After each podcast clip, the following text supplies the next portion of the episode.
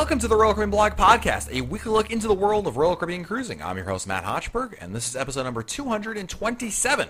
Every single person taking a Royal Caribbean cruise has to answer this simple question inside or balcony room? It's a debate every cruiser has, and it boils down to considering the merits of price, space, itinerary, and a lot more. This week, we share the considerations you ought to look at before booking the right room for you. Here we go. Among the many common questions we get at RoyalCaribbeanBlog.com, I think a lot of them have to do with stateroom choice, and inevitably there is a debate that almost everybody goes through, which is whether or not they should go for an inside cabin and save some money, or pay a little bit more for a balcony room. And the debate has been debated for quite a while, it seems, ever since cruising probably began and balconies became a really popular option. They have been a very interesting choice as to whether or not what makes sense for you. And it, today we're aiming to answer, or at least help answer the question, is it worth it to pay extra for a balcony cabin on a cruise? Eh, and or do I really need a room with a balcony?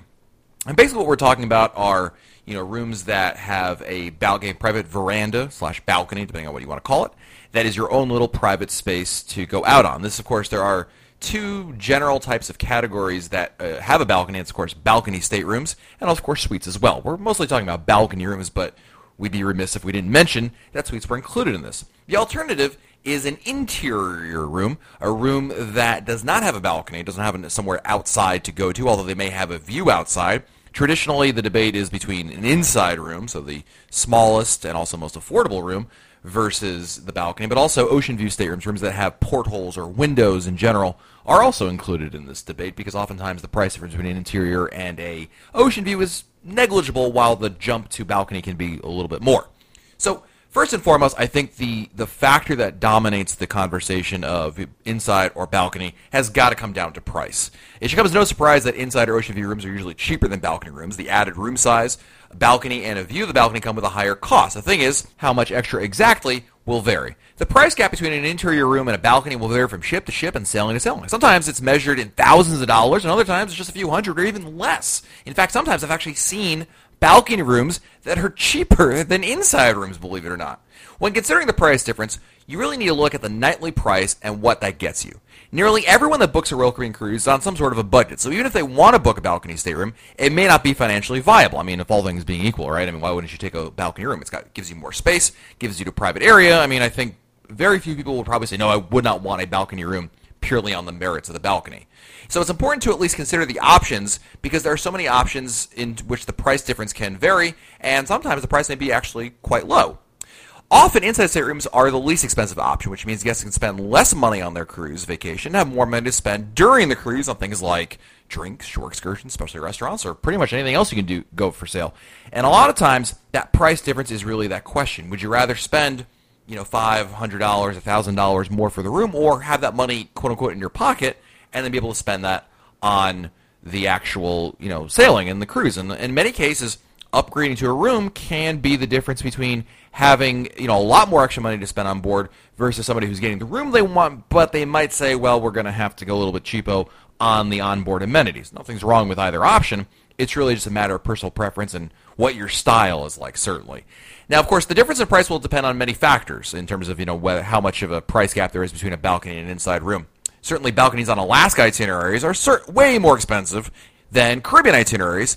Time of year, of course, peak season versus low season. And ship class. Newer ships have more balconies, so there's more supply involved. Also, there are on o- Oasis class ships, we have, of course, the interior facing balconies. These are the neighborhood balconies, balcony rooms that face Central Park and Boardwalk, which I'm really big fans of, quite honestly. First of all, they are cheaper than ocean-facing balconies. Second of all, they give you some nice perks for staying in them. They're called Uh, they've changed the names over a couple different times, but basically these neighborhood perks. If you stay in the Central Park balcony, you get a free bottle of red wine, complimentary meal at Giovanni's Table or Jamie's Italian, depending on what ship you happen to be on, and a complimentary private gaming lesson in the casino. Whereas if you stay in a boardwalk balcony room, you get a complimentary meal for four at Johnny Rockets, you get up to two free soda packages, and you get a private rock climbing wall session. And again, those are some nice perks. And also, it's really cool to be able to see that. I mean, ocean facing balconies are really nice. You can see what's around you. But from a people watching perspective and just a sheer beauty, I'm a really big fan of the neighborhood balconies. And since you can usually save a little bit of money compared to ocean facing balconies, they're not bad. And there's also something called virtual balconies which are uh, high definition projections inside of a room. So you have basically one of your walls is a TV screen, for lack of a better word. And in that room, you're going to be able to have a virtual balcony room. It's live, high definition look outside. It's pretty cool. Now, it's not meant to really replace a balcony experience. It's actually more like to enhance an inside room experience. But there are all the, we should mention some alternatives that you should also consider when you're talking about that. But when it comes down to sheer price, certainly if, if, if your budget is your number one factor, well, then an inside room is, is going to be a big deal for you. Now, if living space is important to you, well, balcony rooms significantly offer more living space than interior staterooms. As an example, on Seas, a standard interior stateroom offers somewhere between 150 to 172 square feet of space, whereas a superior ocean view stateroom with balcony comes in at 182 square feet plus a 53 square foot balcony. Now, of course, room size is really hard to quantify. I can give you these numbers and they may or may not mean anything to you, other than the fact that you've got to actually see it to understand it every square foot in your stateroom really does count and it adds up. Whether you have 20 here or 10 there it's the difference between you know moving comfortably around the room and doing kind of that inside room shuffle where you're kind of getting around. There's nothing wrong with that. Not like there's a big problem but when you stay in a bigger room and you move up to like the first time people try a junior suite i think one of the first things they notice is wow is there a lot more space in here and that makes the room feel a little more bright and open, a little less dark and gloomy. Not to mention, you get fantastic views of the ocean and ports you're visiting. Even the most ardent interior stateroom fan will be hard pressed to really tell you otherwise. That you know, in terms of space, you know, an inside room uh, just lacks the the advantage of having you know not nearly as much space as a balcony room. Now, of course, a nice thing about an inside room we should mention is if you like darkness when you sleep an inside room by far is the best sleeping experience because of course there's no natural light coming into your room so when you turn off that light you can't see the hand in front of your face. That makes a big difference honestly. And there are a lot of look i'll be first admit, admit one of the things i really like about staying in an inside room is the fact that you can really get some good sleep. The only disadvantage potentially is you have no idea if it's 2 a.m or 2 p.m so if you're the kind of person who kind of likes to wake up and you know kind of figure out what time it is not, without setting alarms Eh, it might not work out too well. I know there was a couple cruises where I was like, oh man, it's probably like 7.30 in the morning. I looked at my clock and it was like 11 a.m. already. I was like, holy moly. Hashtag being on a cruise, right? So. Now, of course, what kind of stateroom you also want to book may depend on your vacation plans and what you're looking to do.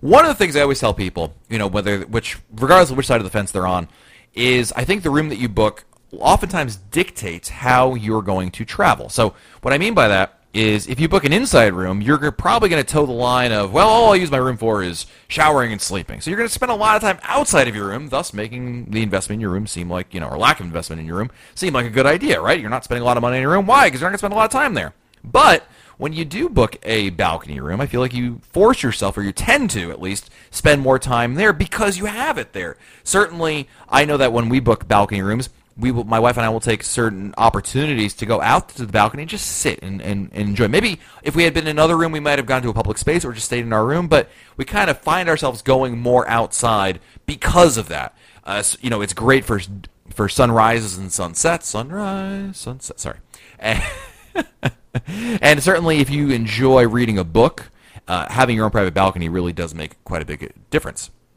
Now, you know, it, it really depends on what you're doing and what you're looking to do, honestly. Uh, you know, if you book an inside room, you may not want to spend as much time there as you do if you have a balcony. Having a balcony means you can go there for sailaways, bring food back to the room and eat. In fact, one of the things I, have done before and I really love doing is bringing food back to the room.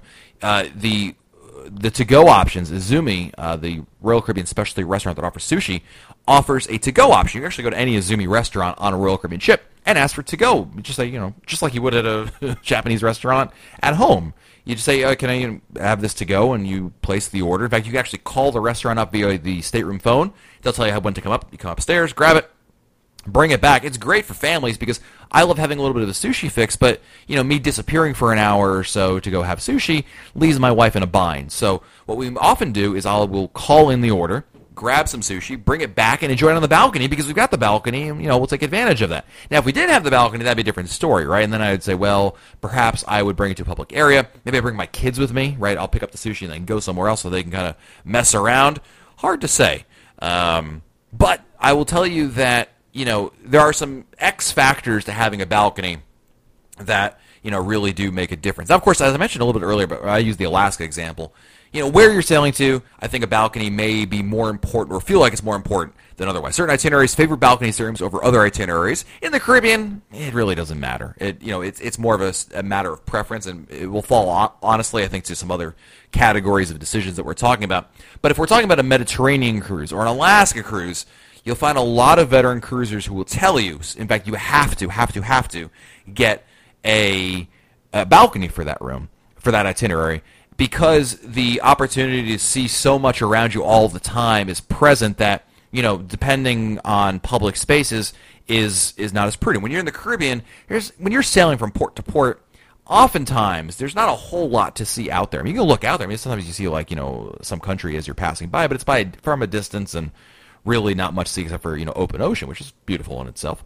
But when you're in places like Alaska or the Mediterranean, you're so much closer to the land. There's so much more things. There's also wildlife you can see as well.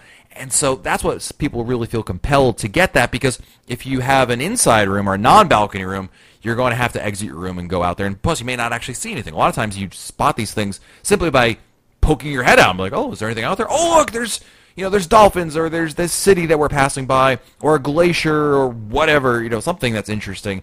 And having your own private balcony makes it a whole lot easier rather than, you know, having to go back and forth to a public area. And of course, private space, right? You don't have to compete for your public, for your private space, except for your family and friends who happen to be staying with you. That's a whole different story. I, I would tell you that, of course, there are, there are some happy alternatives between the two. Certainly, uh, panoramic ocean view rooms are, are very popular. And panoramic ocean view rooms are kind of the, the blend of inside and balcony. You don't have a balcony, but one of your walls is completely made up of glass. So it offers you a floor to ceiling view of you know of the way around you outside. And this is a really cool option. Not all ships offer this option, so you you know you're going to be limited. And even the ones that do offer them, it's certainly not a lot. But the panoramic ocean view rooms are pretty darn cool. They're they're less expensive than balcony rooms, but they offer you a much better view than the obviously the inside or even a regular standard ocean view room. So there is a bit of a happy medium that can that can vary. But again, what I'm trying to say is uh, the your particular vacation plans are going to dictate in many cases what kind of whether an inside room or a balcony make a lot more sense. Along those lines, also another major factor I think is really important when we're talking about inside versus balcony is the length of your cruise and how long your cruise is is really, I think, can also make a very good argument one way or the other.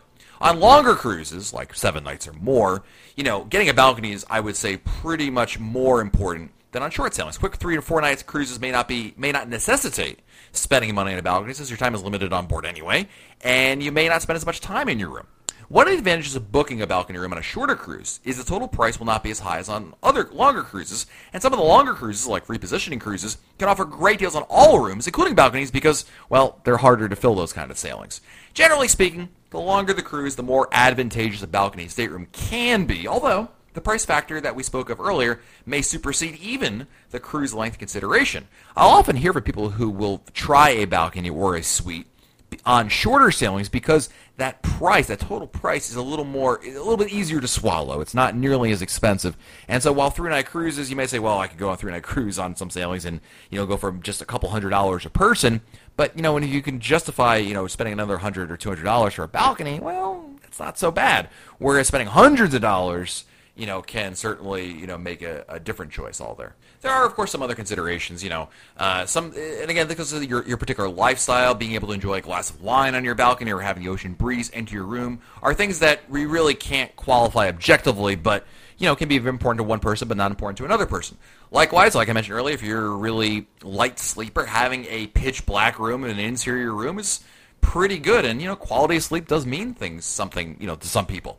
Uh, if you're looking for some romance, you know, I mean, look, if you look at any Royal Caribbean commercial that shows a couple, where are they? They're probably in their balcony room, right? It's just, it's a really cool way to, you know, you can enjoy the sunset, you can spend time together over there. It's, it's a private experience, and you know, going to there's a, there's plenty of public areas on board a Royal Caribbean ship that you can go and see the ocean and and see sunsets and enjoy the breeze, and certainly you'll get your fill of it if you so choose.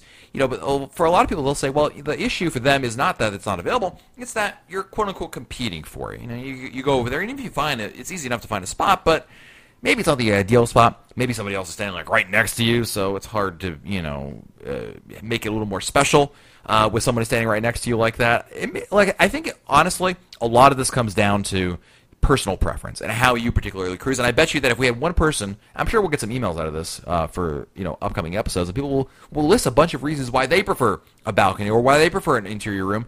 And someone, one of you is going to be listening to this and say, those are terrible ideas. I don't care about any of that stuff. I prefer you know X, Y, and Z instead. And ultimately, that's what it really comes down to. I think personally, when I look at the debate, First and foremost, I got to look at price. I'm not going to pay absurd amount more money for a balcony on principle alone. I certainly tend to stay in balcony rooms more often than not, but it depends on the price. And there have been many situations in which I've actually foregone the balcony and gone for a smaller room to save that money. I think budget for me and my family has to be the number one consideration when we look at it. Number two is also living space. I think that's certainly a factor.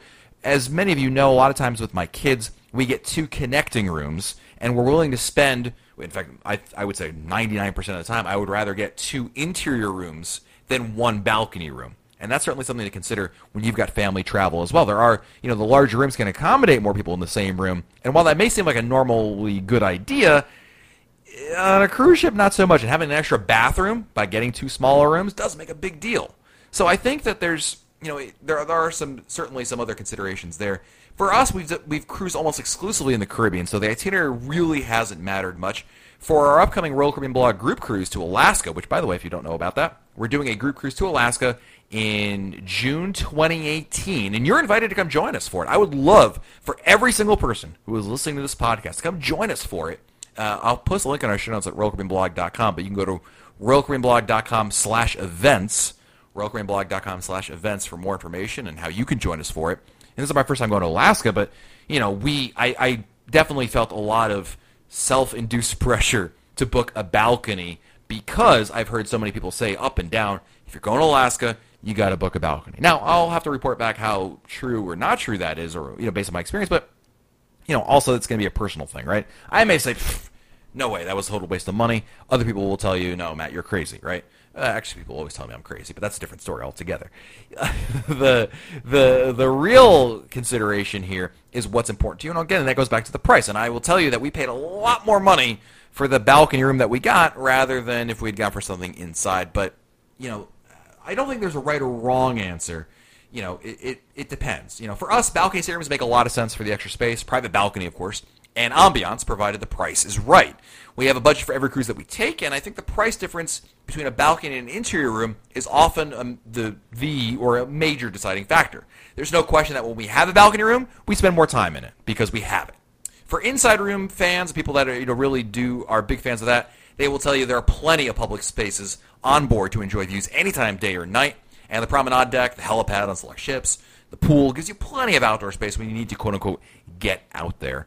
And you know, it's it's that argument I tell people all the time. If you book the inside and you're looking for encouragement, how much time are you really going to spend in your room? Shower, sleep, and that's it, right? If you have a balcony, you'll find yourself spending more time out there. But it really just comes down to, I think, personal preference and whatnot. If you're a new cruiser, and let's talk about this for a second. If you've never cruised before and you have no idea because you know you're you know you're hearing everything I'm talking about, but you know how small is the inside room really? How does it feel?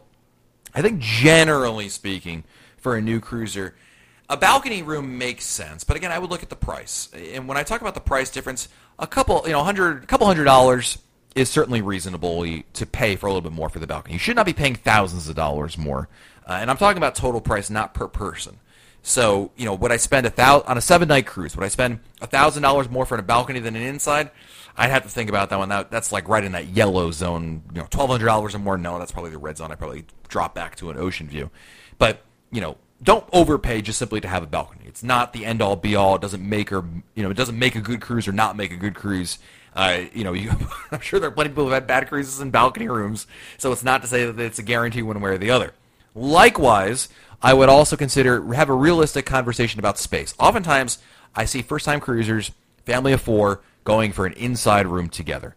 That's really cute, and it's really nice you all want to stay together it's not a. I don't think it's a very practical idea to have four people in one room, regardless of how old they are. You know, consider two rooms. Consider going to a bigger room. You know, four people in a balcony room, you're going to get a lot more living space there. But you know, if you've never stayed in one before, if you've never taken a cruise before, I for two people the debate is a little easier to do, and then you can kind of fall back purely on price or itinerary. But you know, I would definitely say balcony rooms in general are good choices for first-time cruisers, but don't overpay for it, and don't be afraid to take, like I said, two connecting rooms, two promenade rooms that offer you something a little bit different but still an inside room and to be able to save some money. So at the end of the day, you don't want to go on to you know the cruise with this idea that I, I can't spend any money because I spent all my money on my stateroom. It's not enjoyable. You got to spend a little bit of money, right? Maybe buy a drink, enjoy a specialty restaurant, you know, buy a souvenir on one of the ports. You know, it's part of the experience.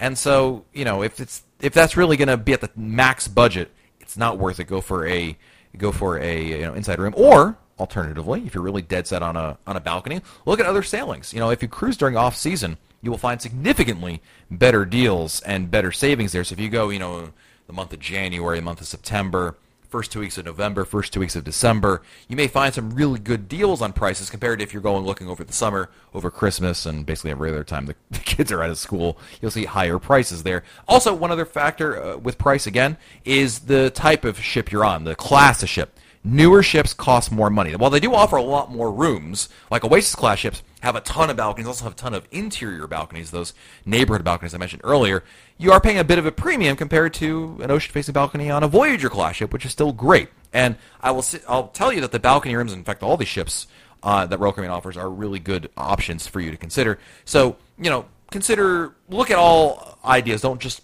purely limit yourself to necessarily the newest ships in the fleet. While they are very exciting and do offer some really cool features on there. If you can save a couple hundred dollars or thousands of dollars by going to, you know, a Freedom class ship or a Voyager class ship, I don't think that would be a disservice to you. I think you'll have a great time on there. All right, time to answer your listener emails. Maybe you're writing about the topic we just talked about with the inside versus balcony rooms. I would love to hear about that, or basically anything you have on your mind about Royal Caribbean, whether that's a question or comment, idea.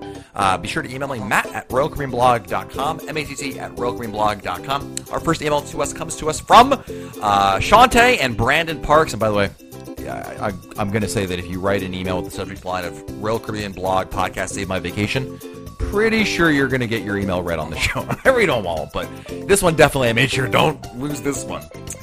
So uh, wrote, my husband and I went on our first Royal Caribbean cruise on October 22nd, 2017. We sailed on Oasis of the Seas. It was not only the best cruise we've ever been on, it was the best vacation we've ever had. I wanted to write you because we had the worst travel agent ever. It was our first time using a travel agent. We live in Los Angeles, and previous cruises were on Carnival, which after Royal Caribbean, sailing on Royal Caribbean, we'll never do again. It doesn't even come close. Because of where we live, we previously we didn't have to travel out of state or need an agent to book a cruise. Our experience with our first travel agent was terrible. She didn't help with information on the shuttle transportation from the airport to the hotel, hotel to ship, or back to the airport. Didn't help book hotel stays. We flew in the day before we sailed, or provide any information or suggestions for excursions, dining, or drink packages. Nothing. She told us we had my time dining, and when we checked in, we found that that was not true. We had traditional dining at 5:30 p.m. Not a big deal, just yet another error on her part. Honestly, past making sure uh, we paid for the cruise on time, she did nothing else. If it weren't for your podcast, we would have been lost. We wouldn't have known about the cruise planner and the ability to make reservations for shows, which ensured we got to see them. Thank you. Or made reservations for Chops Grill. Great steak. Thank you. And so many other details and answers to questions I didn't even know I had. I found by listening to your podcast a million times. Thank you. We had such a great cruise, great time. We're sailing on Enchantment of the Seas, October 2018, out of Galveston, Texas, and saving up to sailing on Symphony of the Seas in 2019. Thank you for helping me having the best vacation of my life, and now I feel like I have a somewhat better idea of what to look for in a travel agent. But I'd like to hear your opinion on this. I don't know if you already have an episode on this or not, but could you do an episode on some expectations of a good travel agent? Perhaps I'm being too harsh on my expectations. What should they be able to do? Information they provide, and any tips on finding a good one, it would be appreciated. P.S. I tried the Labadoozie and loved it! Keep up the great work. Sorry for the super long email. Big fan of the podcast. I love the email. Thank you so much, Shantae and Brandon. So glad you had a great cruise despite all the troubles you ran into earlier. And I think, you know, talking about travel agents, it's a really important topic. You'll hear me talk very often that everyone should use a travel agent. You'll hear me write about that in the blog as well. But as Shantae pointed out, not all travel agents are created equal. And I will tell you that, in fact, when I, I, I always make a point to this, it's always important to use a good travel agent. What makes a good travel agent? That's what Shantae's trying to ask. It's a great question. And travel agents, you know, there's there's a personality factor to it as well. Certainly, some people are looking for more help than others, and you know what it's, it's kind of like it's almost like a date right? You know you might meet someone who is amazing for one person but not really good for you. Same is true for for travel agents. So what i recommend to do when you're looking at travel agency is number one before you commit to booking anything uh-huh. Contact them and ask them a couple questions. Ask them even questions you know the answers to. Ask them what's ask them questions that are important to you. Are you really you know are you really big on prompt communication? Like do you need an answer like within 10 minutes? Are you looking for are you okay with it being, you know, an hour, a couple hours, 24 hours, a week? You know, what kind of, you know, ask these kind of questions. They say, you know, questions like when if I send you a request to, for for a booking or a change request or something like that, what's the reasonable turnaround time I should expect that back? Ask them, you know, what's their, their experience been like with Royal Caribbean? Have they just started booking cruises with the Royal? Have they been sailing for a while? What ships have they been on? Just for fun, you know, maybe having that kind of first-hand experience really does make a difference. And also, you can ask them, you know, questions that you, again, you may even know the answers to. Just not, not this isn't like stump the chump, but it's an opportunity for you to get a sense of it. When they write back the email, uh-huh. you should have, I think, as you're reading the email to your back to yourself, you know, this kind of idea in your mind. Oh, okay you know, this is the kind of personality you're getting back from them, and you'll quickly see, you know, this is a good fit. Heck, you know, email is usually what we talk about, but you know, I'll ask them: Is there a possibility for me to call you? Is there a possibility? Know, are you where do you where are you located? You know, I don't know that travel agent location really means a whole lot. Like, you know, back in the day, you'd have to go into your town and find a travel agent. These days, a vast majority, like a, I mean, crazy vast majority, are all virtual. I mean, travel agents that work out of an office in a building, you know, is are rare these days. It really most travel agents are virtual, which is you know, by the nature of the industry, you know, it makes actually more sense to do it that way. But you know, if you can find a travel agent that works kind of near you, that may or may not be an advantage. I mean, I don't know if you really want to go stop in their office and that makes you feel better about it. Maybe it does, maybe it doesn't. Who knows?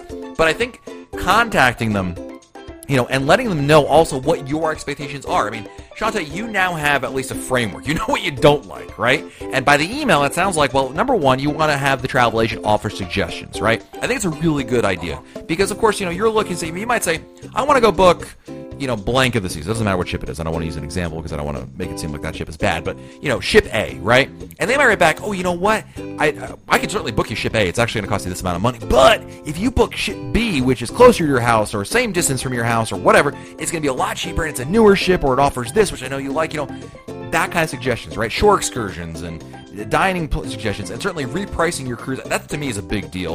Uh, having someone who, when there are new promotions, who's going to proactively reprice your cruise for you, that could certainly be a consideration as well. So lots of different options there. Now, of course, uh, Shantae, I use a travel agent, but full disclosure, they are a sponsor of RoyalCaribbeanBlog.com. Now, I've been using them before they were ever sponsored of RoyalCaribbeanBlog.com, but I am obliged to let you know they are a sponsor, so there's a financial relationship there. However, I use MEI Travel been using them for many, many years. All of our group cruises are organized through them.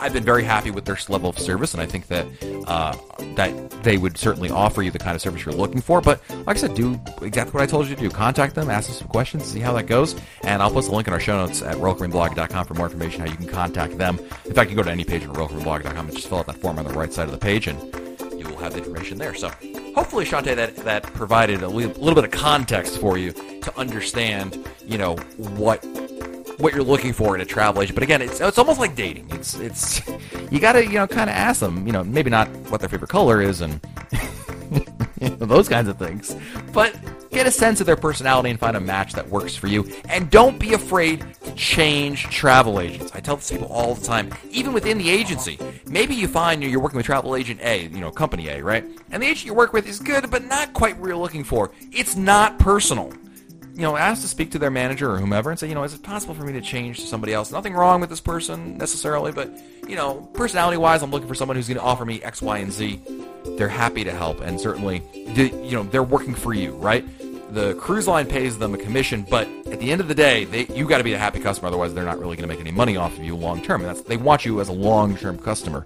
So, uh, you know, don't don't suck it up is what I'm trying to say. Service with a travel agent is really important, and it's with the, it's what makes using a travel agent such a great idea. Thank you for the email. Let's move on to our next email. It is from Brian, who writes, just listen to episode 223. Since we're inside one calendar year before our Allure of the Seas cruise out of Port Everglades, do I get to say it's a timely episode? that was, of course, the episode about Port Everglades. Uh, you mentioned flying to alternate airports, and I thought I'd share our current plans. As we usually fly Southwest out of Baltimore, there are lots of flights to and from Orlando and Fort Lauderdale. Being Disney park addicts, the plan is to fly into Orlando either late Thursday or early Friday for a Sunday sailing. And we'll do some time at Walt Disney World Friday night. Linger around Disney until early afternoon Saturday, and drive to the port by early evening. Then get to the port as early as possible on Sunday. We'll fly home via Fort Lauderdale. A couple other thoughts. Even though we're planning on flying to Orlando, since we'll have a car rental, we'll check out Tampa Airport as well, since Tampa can be a lot cheaper than Orlando, or it's usually cheapest to fly into Orlando on the latest flight. We've done this several times, land around midnight and stay at the hotel at or inside the airport. It's actually a really nice hotel, very quiet, and you usually get breakfast included the next day. Get in late, sleep, and then pick up the rental around noon. Anyway, just my two cents. Thanks. Looking forward to the next episode. Brian, great details and great information, suggestions. I love the idea, by the way. Certainly for people who are going to Florida, you know, if you're in the area, going to Orlando, which is a cheaper airport, generally speaking, than Fort Lauderdale or Miami. You fly into Orlando, spend maybe a couple days doing the theme park stuff, and then you drive on down to the port. And I love that idea because he's coming in with enough time that he can still drive down the night before. I think it's really important. Don't drive down the morning of. First of all, you have to wake up really early. But also, you know, what if there's an issue? You never know. But you know, give yourself that kind of time. Don't give yourself, don't put yourself under pressure. So, I love that idea. And you're right, Tampa. I think generally speaking, of the major airports in Florida, Tampa's probably the cheapest. Again, generalization here, but in my experience. Of course, it's also it's the furthest away from Fort Lauderdale or, or Miami. But you know what? Depending on time of year, Florida is wonderful to drive through. It's really beautiful. You know, if you're driving from Tampa to Fort Lauderdale, Miami, you can go down Alligator Alley, which is through the National Everglades Park, which is really, really beautiful and really nice and cool to see. Maybe see some gators even just while you're driving 70 miles an hour. You never know. Uh, but it's, it's kind of neat. So, again, you can make a little bit of a trip of it. I think that's what Brian is trying to say. Don't just, you know, look at it as a commuting idea. It's this, there is some stuff to do and see along the way, which is not a bad idea. So, thank you, Brian, for the email. Next, we have an email from Michael from Belgium. I have a question about Fort Lauderdale. I'm cruising on Freedom of the Seas, uh, departing on Sunday, April 8th. I will be the week before in Florida with a car that I'm renting from Sixt. I will drop my car off on Sunday morning at the Sixt office near Port Everglades. My question is, how can we get from this office back to the terminal? By foot? Taxi? Good question. So, Michael, the answer to your question is you should contact, I don't know about Sixt, but most car rental agencies offer a complimentary shuttle that'll take you back and forth. So, you go to the car rental place, you return the car, and they'll drive you and your family and your luggage back to the port. I would advise you, Michael, first of all, drop off your family and luggage at the port, then go back to the, then return the car empty, so it's just you. It's a lot easier to get back onto a car rental shuttle. It's oftentimes a lot of people doing the same thing. But you can call them and ask if they offer a shuttle. If they don't offer a shuttle, you can take a taxi or Uber or Lyft, one of those car sharing services. Uh, that's certainly going to be the most economical. It's not too far, but it's it's far enough that you can't really walk. Port Everglades is a very industrial area, and quite honestly, I don't even know if there are any sidewalks. And even if there are, I think you'd really feel out of place doing it. So, yeah, you're call the office directly. Like you know, Google what the phone number is for the office in Fort Lauderdale near the port, and ask them if there is a free shuttle available that'll bring you back and forth. I would be very surprised if they didn't have one, and if they don't, well, again, as I mentioned, you can get a taxi or something like that. That'll be it'll be a couple dollars. Shouldn't be very expensive at all because it's pretty close.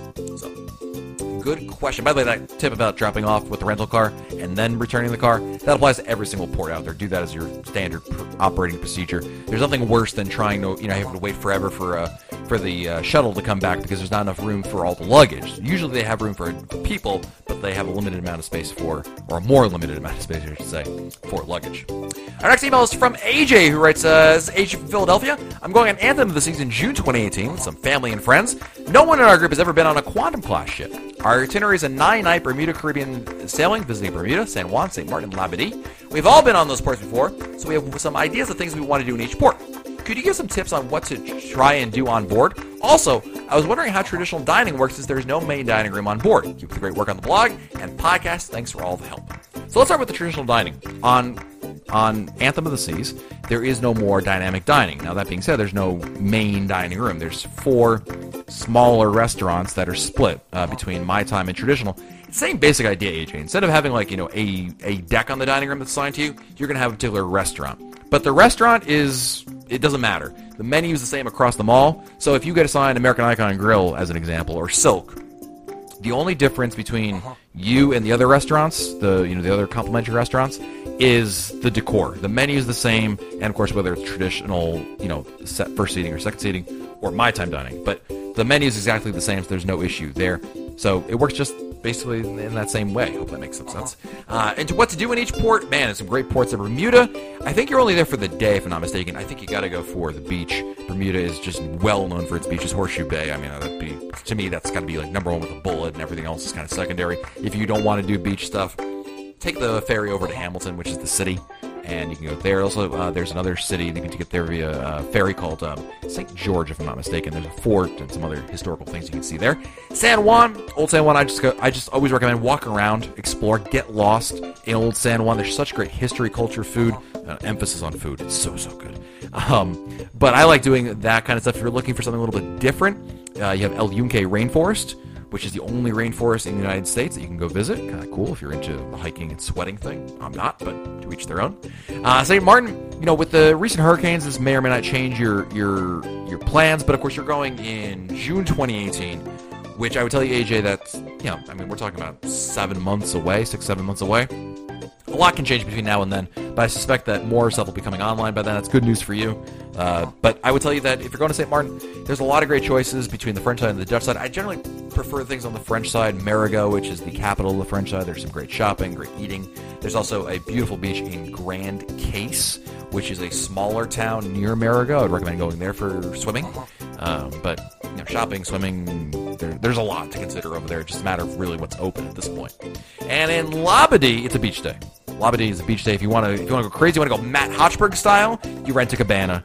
I love it. It's a couple hundred dollars, but for you and your family, it might be a really nice way to kind of, you know, put an exclamation mark on the cruise and kind of do something a little bit different. Uh, if you've never done a cabana before, it's amazing. You can have up to six people join you. And quite honestly, just between you and me, that six is kind of a soft limit. If you had eight, I don't think it would really matter. So something to keep in mind when you're uh, when you're uh, booking the cruise and planning it. But some good ports. I love those ports, by the way. Really, really good ones.